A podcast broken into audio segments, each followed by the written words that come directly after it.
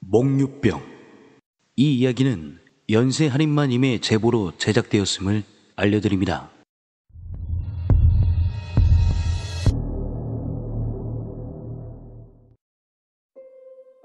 저에게는 정말 끔찍한 일로 기억됩니다. 수면 보행증. 바로 목류병 때문입니다. 이 일은 제가 어렸을 적 7살 때 겪었던 일입니다. 제 기억에는 없지만 당시 그 충격적인 모습을 봤던 부모님은 아직도 기억하시는 일이죠. 저희 집은 외동아들인 저와 변호사인 어머니와 의류 사업을 하시는 아버지가 계십니다.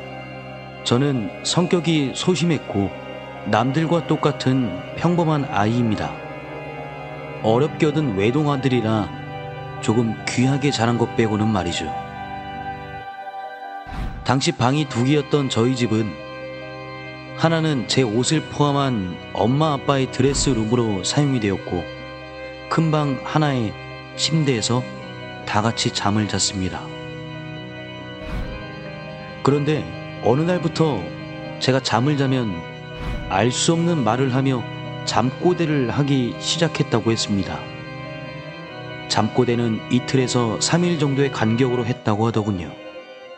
부모님이 기억하시길 잠꼬대를 하는 날이면 제가 항상 했던 말이 있었습니다. 김 바로 엄마의 이름을 말이죠. 물론 이것도 저는 꿈꾼 기억도 없을 뿐더러 아무 기억도 없습니다. 아빠는 평소 누구 엄마, 여보라 부르다 가끔 제 앞에서 엄마의 이름을 부르던 때가 있었는데 제가 그 말을 기억하고 잠꼬대를 하는 줄 아셨답니다. 조금 특이하게 한다는 생각만 하셨을 뿐 대수롭지 않게 넘기셨답니다. 그때는 말이죠. 그러던 어느 날 엄마가 저에게 물었습니다. 너 자면서 무슨 꿈 꾸니? 라고 말이죠. 그리고 저는 아무 꿈도 꾸지 않는다고 이야기를 했습니다. 그렇게 며칠이 지난 어느 날 시작된 겁니다. 바로 목류병.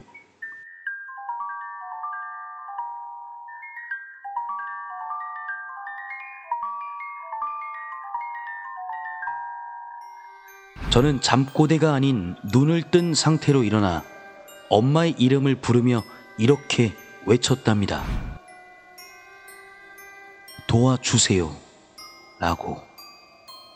그렇게 도와달라고 외친 뒤 현관문을 열고 나가려 했다고 합니다.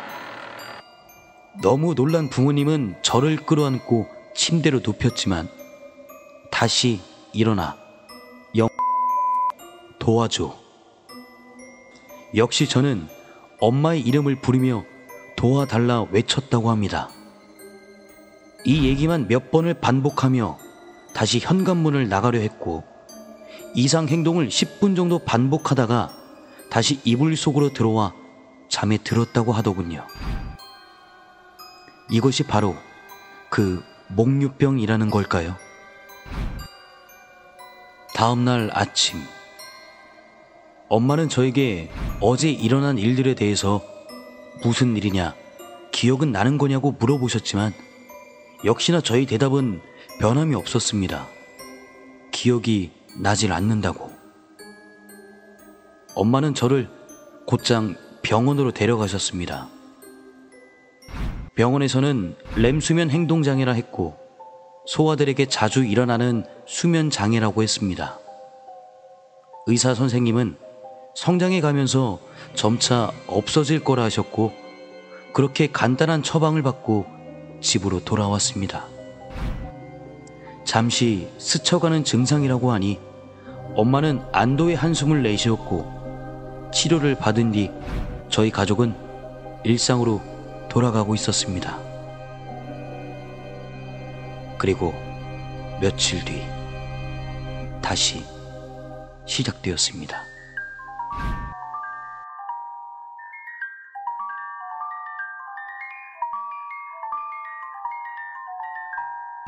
눈을 뜬 채 일어나 역시 엄마의 이름을 부르며 말했답니다.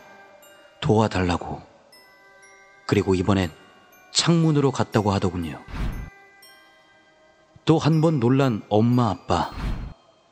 저를 부둥켜 안고 밤새 우셨다고 했습니다. 그리고 이틀 뒤 눈을 부릅뜨고 엄마 아빠를 바라보며 이번엔 이렇게 말했다고 합니다. 지금 당장 기을 찾아가라며 명령조로 이야기했다는 겁니다. 여기서 김은 저희 둘째 이모입니다. 어머님은 일남 사녀 중 막내딸이었는데 그 중에 둘째 언니인 둘째 이모의 이름을 말하며 말이죠. 엄마는 그날 저의 모습이 너무나 충격적이었다고 했습니다. 말투나 목소리는 제가 아닌 마치 귀신 들린 중년의 남성처럼 이야기를 했다는 겁니다. 그리고 다음 날, 엄마는 어제의 일이 계속 생각나셨는지 둘째 이모에게 전화를 했다고 합니다. 전화를 받은 이모는 아무 일 없다고 말하지만 직감적으로 느꼈다고 했습니다. 이모의 목소리에 분명 무슨 일이 있다는 걸. 그날 엄마는 일을 마치고 무작정 둘째 이모네 집으로 향했다고 했습니다. 외할머니, 외할아버지 두 분 다 돌아가신 후로 외가 쪽에서는 명절을 포함한 모임이 단 한 번도 없었다고 합니다.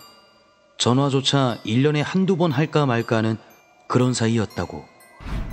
그런데 이모는 엄마를 보자마자 참았던 눈물을 보이셨고 엄마가 이모를 안고 진정시킨 뒤 무슨 일이냐 물었다고 합니다.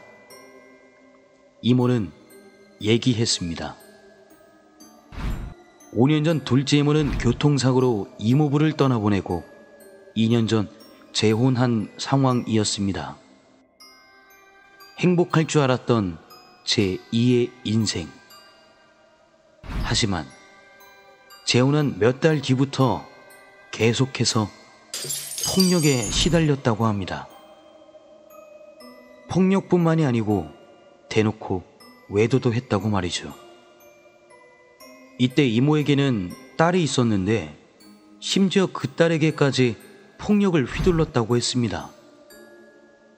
불행인지 다행인지 딸은 결혼을 해 도망치듯 분가를 하게 되었고 이런 모습을 보이기 싫은 둘째 이모는 가족들에게 알리지 않은 채 그렇게 몇 년을 참고 살아온 겁니다. 남편에게 이혼하자 얘기하면 폭력과 의처증 증세까지 보였고, 최근엔 치매가 생겼는지 흉기로 위협하고, 밤에 자고 있으면 목을 졸라 숨을 거둘 뻔한 적도 있다고 했습니다. 더욱 자세한 내용을 말씀드릴 수는 없지만, 이 얘기를 들은 변호사인 저희 엄마는 동영상 촬영과 녹취록으로 증거를 잡아내 둘째 이모를 이혼할 수 있도록 도와주었고 지금은 혼자 지내고 계십니다. 지금 엄마와 아빠는 이렇게 얘기합니다. 하늘에 있는 형부가 변호사인 막내딸 저희 엄마에게 도움을 요청하고자 아들인 제 꿈에 나타나 목류병으로 나온 것이 아닐까 하고 말이죠.